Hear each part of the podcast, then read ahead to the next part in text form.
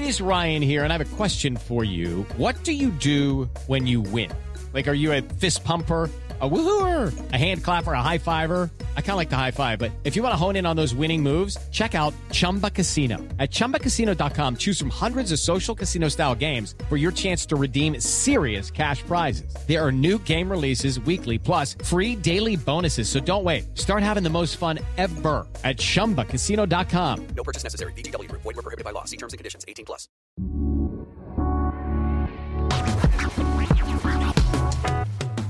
Welcome to In Conversation with, a Hollywood Reporter podcast produced in partnership with Apple TV Plus.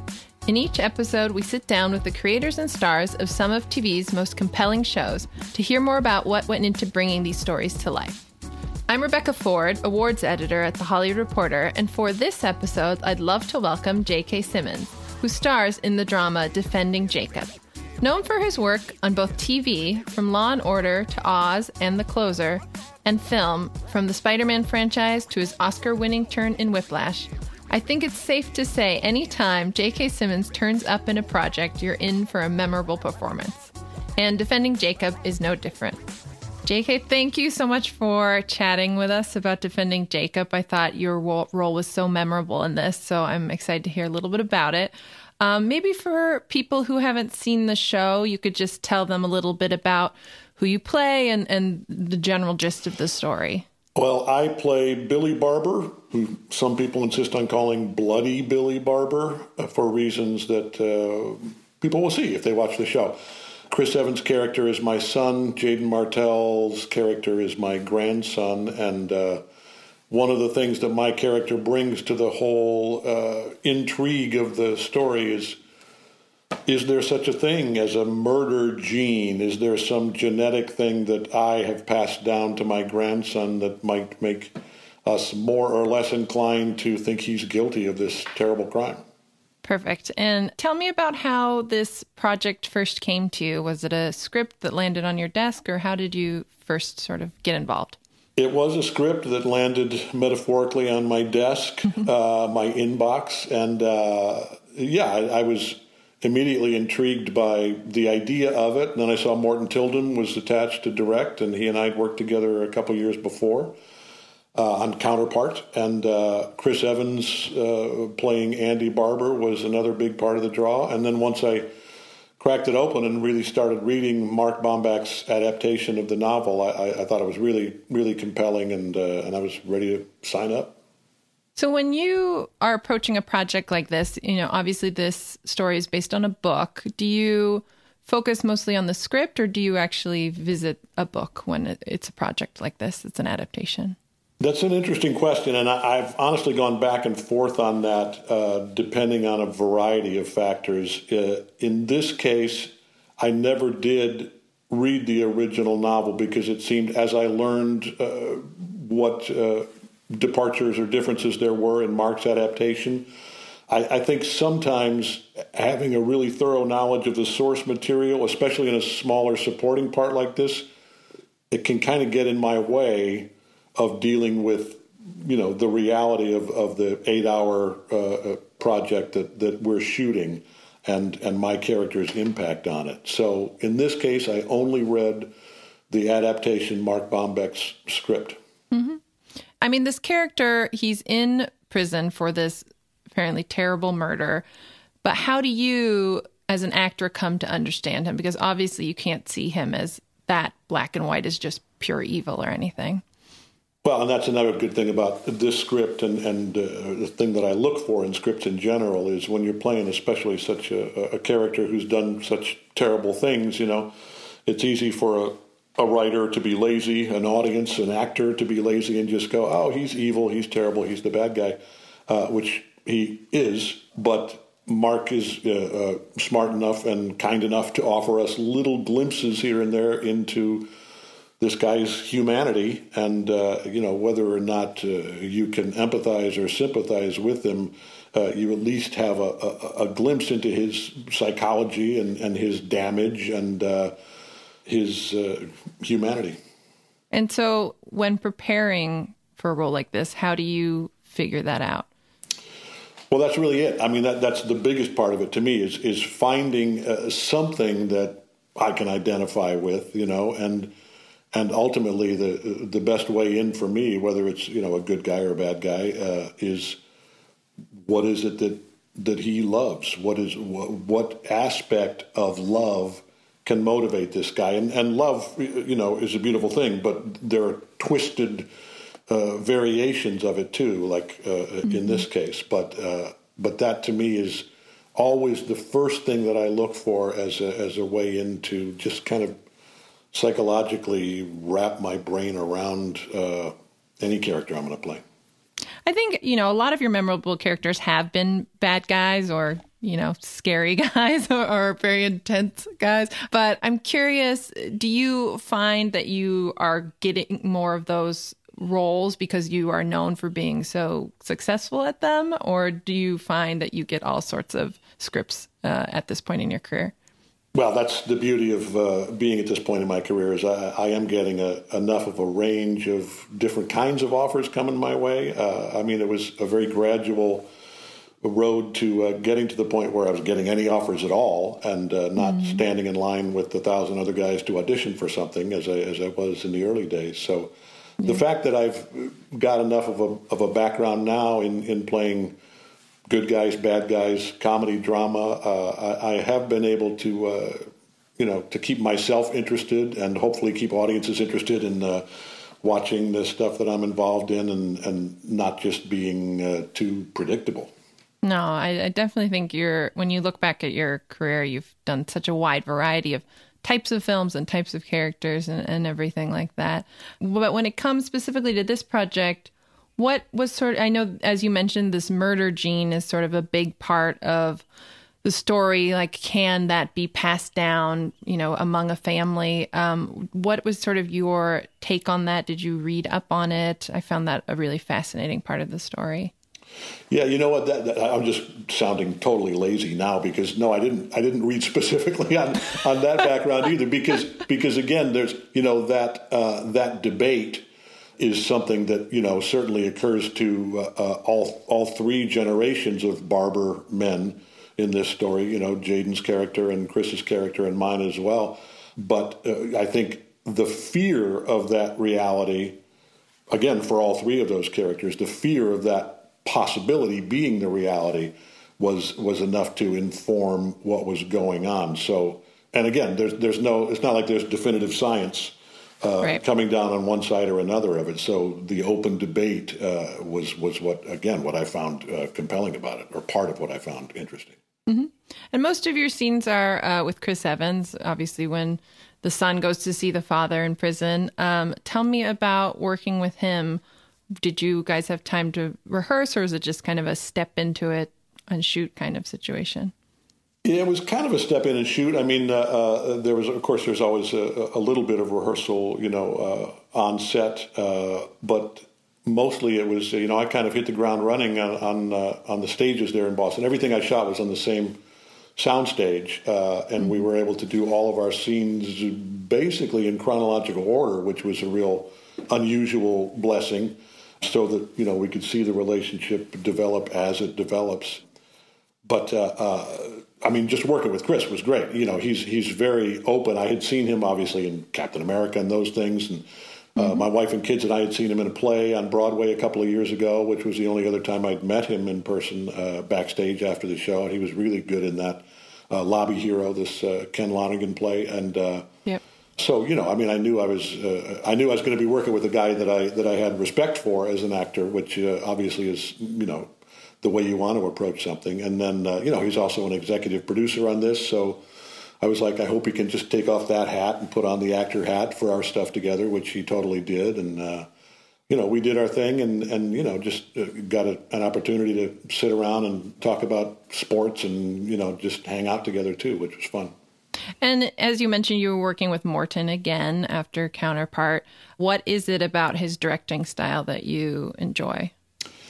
Well, Morten's a, a, real visionary. I think is uh, can be an overused word in our business, but uh, mm-hmm. but his his visual sense is uh, uh you know so far over my head that uh, it's something that I appreciate about what he brings to the table too. And then you know also, especially in this case, I mean, usually an eight episode, you know, eight different hours, uh, you're going to have, you know, at least three or four different directors on it. So to know that Morten was the director for essentially an eight hour movie was a, was a, a, great thing to know in terms of just continuity and knowing that uh, you know this is the guy that uh, uh, that has his his hands on all aspects of this and a, and a really thorough understanding of where everybody's coming from.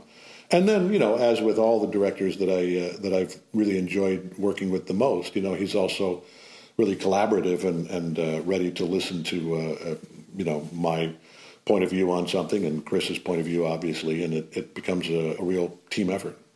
So, when it comes to the directors you've enjoyed the most, you know, you mentioned collaboration, but what else do you find is sort of makes it a strong match for you when you're on set?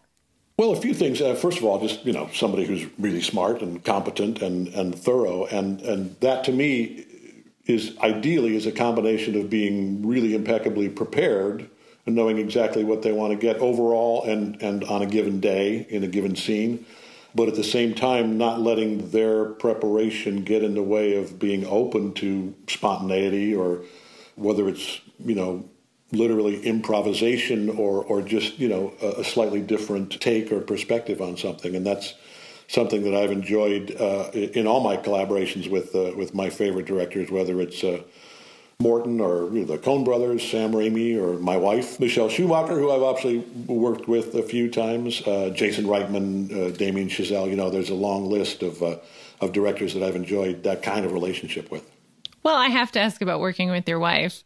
What do you? Is it different when you two disagree versus a you know Damien Chazelle or, or Coen Brothers collaboration? Well, we, we, we, try to keep those disagreements uh, uh, offset so that you know yeah. we're prepared going in, uh, you know, so that we can uh, we can disagree, you know, lying in bed the night before about uh, what we're going to do the next day, and uh, and then you know kiss and say goodnight at the end of it, and you know she's the writer, she's the director, and she's going to be the editor. So in that case, uh, you know, as in most cases with most directors, you know, I'm at the end of the day, I'm, I'm going to offer my input, and then I'm going to shut up and do my job. Yeah, she's the boss there, I assume. so, tell I, you know, I ask I ask actors this often, but I am curious what you do if it if it isn't working with a director, if you just aren't matching up or sort of agreeing on the same level.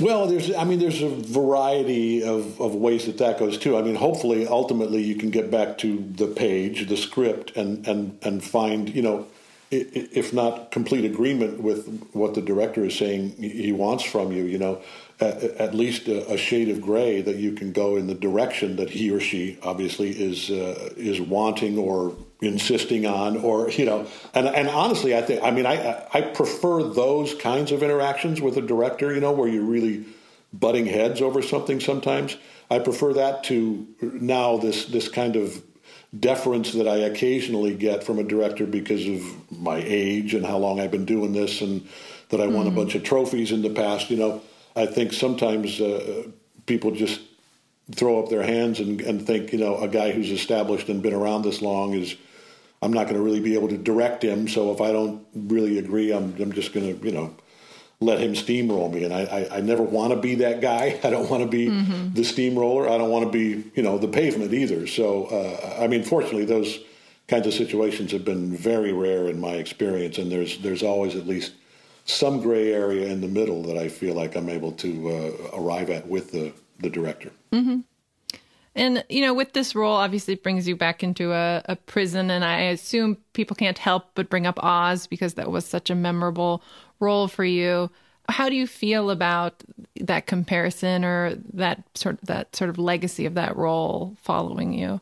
Well, uh, listen, to the legacy of that role following me. I mean, that whole show uh, created by Tom Fontana uh, was was such a, a groundbreaking and, and, brilliant piece of work that uh, all those of us who really got got big breaks from that show are uh, you know mm-hmm. eternally grateful for it.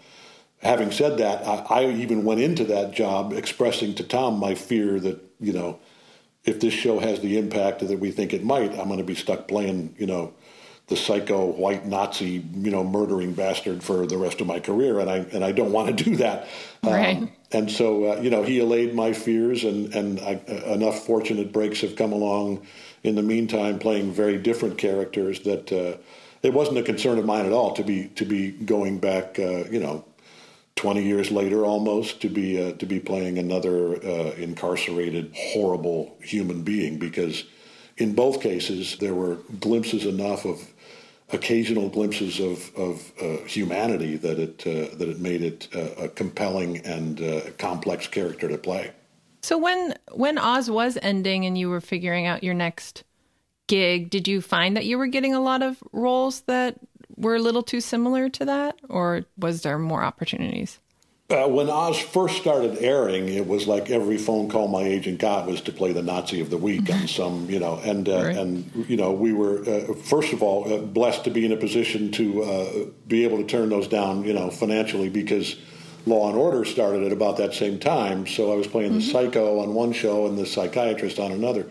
So uh, it was it made it easy for me to to do what I knew was the right thing and and not get stuck playing different versions of that same character for the rest of my life because yep. ugh, you know?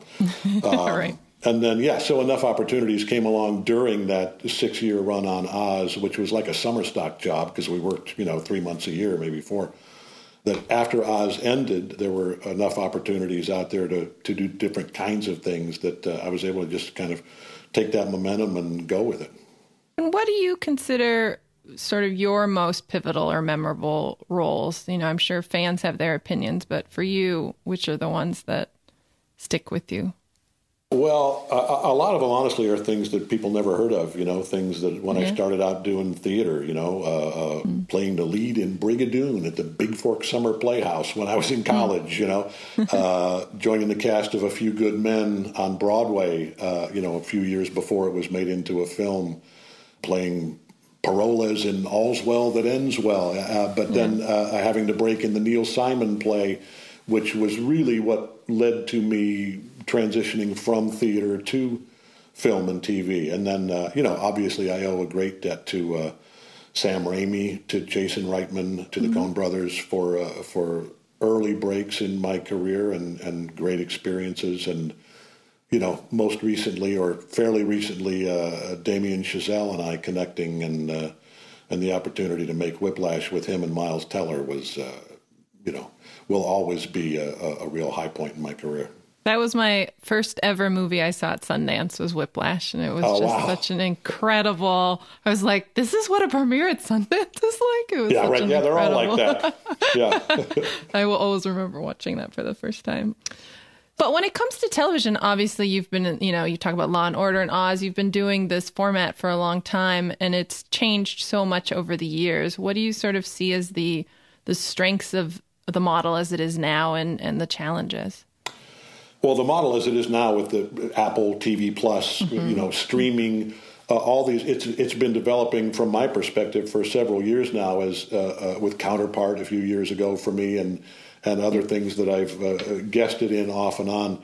To me, it's a, it's the ideal hybrid between feature filmmaking and the old model of uh, uh, you know four networks doing uh, uh, studio television and 22 24 episodes a year you have in most of these places certainly with apple tv plus you have a significant budget to work with and you and you have you know you're surrounded by great people great script great actors director um, but you have the luxury of time, in this case, eight hours in a limited series, to delve more deeply into these uh, characters and, and tell a, either just a longer story or a more detailed story, which, uh, which is what I've really enjoyed, both as an audience and as an actor.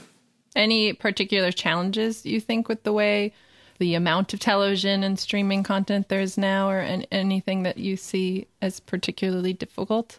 Uh, well, really, it's just making choices is, is what's yeah. difficult, you know, because there is so much content out there now. And, uh, uh, you know, right now, with most of us shut into our homes, that's uh, one of the silver linings is uh, uh, being able to sift through and, and find some really compelling content like Apple TV Plus and Defending mm-hmm. Jacob um, that, you know, can help you while away eight hours, whether it's, you know, whether you're looking for a comedy or a drama or something, you know, at my house, uh, my wife and kids and I are sort of going back and forth between finding something, you know, really compelling and gripping like, uh, like Defending Jacob and then, you know, after a couple of episodes of that, maybe take a break and watch a little comedy, and then dive back into the uh, the story. Yeah. And so Defending Jacob premiered on Apple TV Plus on April 24th, and we were already sort of in this new um, pandemic world at that point. How was that? Was that experience different for you? Obviously, doing interviews and press is a little bit different than it than it would be traditionally. But how did that experience change for you? Well, uh, in in most ways, you know, very similar to the way it changed for everyone else. You know, we're uh, we're here, we're home, we're trying to stay healthy and safe, and keep others healthy and safe, uh, doing our part. And uh, and you know, fortunately, unlike so many people out there, we're not devastated financially by the the pandemic. So uh, we're just enjoying the silver lining of uh, of being together. And part of that has been you know spending virtually every evening, you know. On the on the little couch at the foot of the bed in mom and dad's room, uh, watching. Uh, first of all, when defending Jacob premiered, we actually we waited an extra week and we watched the first four episodes in one evening. And, oh, wow. uh, and then since then, we've been, you know, waiting every Friday for the, the next episode to come out. I'm not giving any spoilers, even to my wife and kids. So we're all going to see what happens on Friday. and what is your experience like watching your own work? Has it changed over time? Yeah, it, it definitely has changed. I, didn't, I didn't mean to grimace there, but uh, um, you know, at, at first, after 20 years as a theater actor, it was just uh, my level of self consciousness was, uh, you know, almost debilitating. But uh, you know, the opportunity to actually be able to analyze and critique your own work, which you don't have as a stage actor. Uh, you know, was really valuable too. One of the first things I did was a guest spot on Homicide: Life on the Street, a Tom Fontana show, which is what ultimately led to me uh, being a part of Oz, and uh, and I learned a lot from that, working with Andre Braugher and Kyle Secor, mm-hmm. and having the opportunity to analyze your own work. I found to be a really valuable tool. At this point, you know, having become officially a senior citizen this year, uh, you know, it's it's hard not to just you know watch and go, oh my God, who is the wrinkled up old guy? You know. Um, that uh, because you still, you know, we all still have this mental image of ourselves as uh, uh, the younger version of ourselves, the the uh, athletic young man in his prime. You know, um, at least in my case, I was bald when I was in my twenties, so uh, I, I don't have to worry about that. you know, and I'm curious what what's still on your to do list. What do you want to? What kind of roles do you? I mean, you've done so many different types of work, but what do you still want to do? Is it more theater at this point, or what? What What are your goals once we go back to work? Yeah, more theater uh, is a, a, really intriguing idea to me, and and I don't know uh, how quickly you know big theater is going to uh, uh, live yeah. theater is going to get back on its feet. But that's something I've been thinking about for the last year or two, and uh, we're with uh, we're bi-coastal again now with a place in New York and L.A. So uh, I'm hoping that I'll have an opportunity in some really interesting, compelling role that somebody wants me to play on stage again. But really, just uh, uh, anything where I don't feel too much like I'm repeating myself is what I'm looking forward to. Mm-hmm. Were you about to go into a project, or what were you sort of lining up before this uh, everything changed? We were uh, about a third of the way through uh, shooting the the fourth season of Goliath mm-hmm. uh, and uh, with Billy Bob Thornton, and I was the the you know had that fourth season arc as his sort of nemesis. So you know, whenever uh, things align for for people to go back to work in uh, film and TV and Los Angeles and surrounding areas, we'll uh, we'll hopefully find a, you know a, a safe way to get back to work and get that finished. And um, we have uh, three questions to sort of wrap it up because we're almost out of time. But I did want to ask you about some recent news about Zack Snyder releasing this new cut of Justice League because I know you were part of that film. What are your thoughts on sort of a new version coming out? Zack's version, I guess. Yeah, I mean, I'm always in favor of uh, you know a director's vision. You know, uh, especially you know a filmmaker who's who's uh, been so iconic in, in that genre in general. Um, there were obviously a, a, variety of reasons for um, for the way things shook out uh, the first time around with that film, and I know there was a lot of uh, fan noise wanting to see uh, mm-hmm. Zack's version of it, Zack's vision, and uh, um, the, whatever your feelings were about the version that was that was at first released, I think, you know, even if even if you absolutely loved everything about that film, there's there's I would certainly be interested as an audience to see Zack's vision. And uh, the one thing I do know for sure is that it'll be long because because he's uh, you know he's got a lot of stuff that he that he wants to get in there. And uh, I had a couple of really great conversations with him uh, pretty recently, actually, as uh, as he was talking about uh, um, finishing up his his cut and uh, and excited about uh, getting it out to an audience. You've just been holding this big secret until it was announced. Good job. no spoilers from me ever. All right. So, as I mentioned, a couple lightning round questions and then we'll wrap this up. Uh, so, if you had to quarantine with one of your co stars or crew from Defending Jacob, who would you want to be in your house with you? Hmm, co-stars or a crew for I mean honestly because virtually everything I did uh, virtually was uh, was with uh, Chris Evans. Uh, I guess I guess it'd have to be Chris. We just uh, go up into my little uh, workout room in the attic and you know take advantage of the time to get to you know he can he can stay in his Captain America shape and I can try and fight father time and we'd hang out and watch some you know classic Tigers versus Red Sox games. There you go. Everyone saw those pictures of how fit you keep, so I'm sure you could keep up with Chris. uh, yeah, well, it's all relative. I, uh, yeah, couple, couple, two and a half decades on him, so. all right. Um, and if you could recommend a podcast or a film or something for audiences to watch during this time that you um, either have caught up on or found enjoyable while at home. Aside from the obvious, which would be defending Jacob, defending Jacob, yes, Apple TV Plus, uh, uh, that would be uh, uh that would be uh, number one on my list, mm-hmm. as it should be on mm-hmm. everyone's. But we, you know, we've really enjoyed bouncing back and forth between some of the new content that's on Apple TV Plus and streaming services, and even going back to some classic. You know, we recently watched The Office all over again, and uh, fun. a little nostalgia and a little a little humor is a nice thing to inject. Mm-hmm. Perfect. And you've kind of mentioned this already, but what would you say is one way your life has improved uh, during the stay at home time?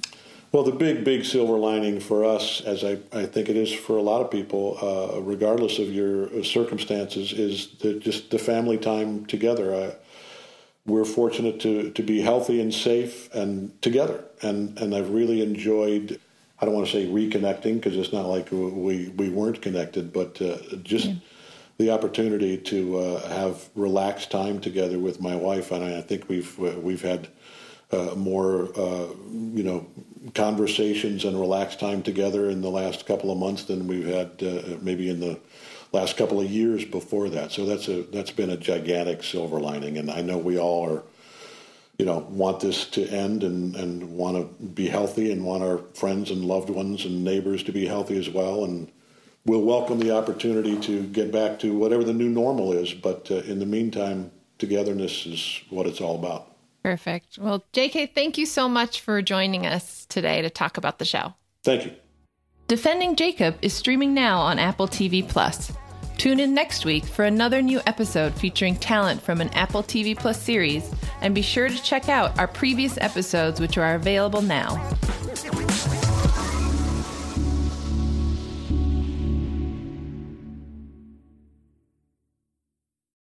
Lucky Land Casino asking people what's the weirdest place you've gotten lucky? Lucky? In line at the deli, I guess? Aha, in my dentist's office. More than once, actually. Do I have to say? Yes, you do. In the car before my kids' PTA meeting. Really? Yes. Excuse me, what's the weirdest place you've gotten lucky? I never win and tell. Well, there you have it. You can get lucky anywhere playing at LuckyLandSlots.com. Play for free right now. Are you feeling lucky? No purchase necessary. Void where prohibited by law. 18 plus. Terms and conditions apply. See website for details.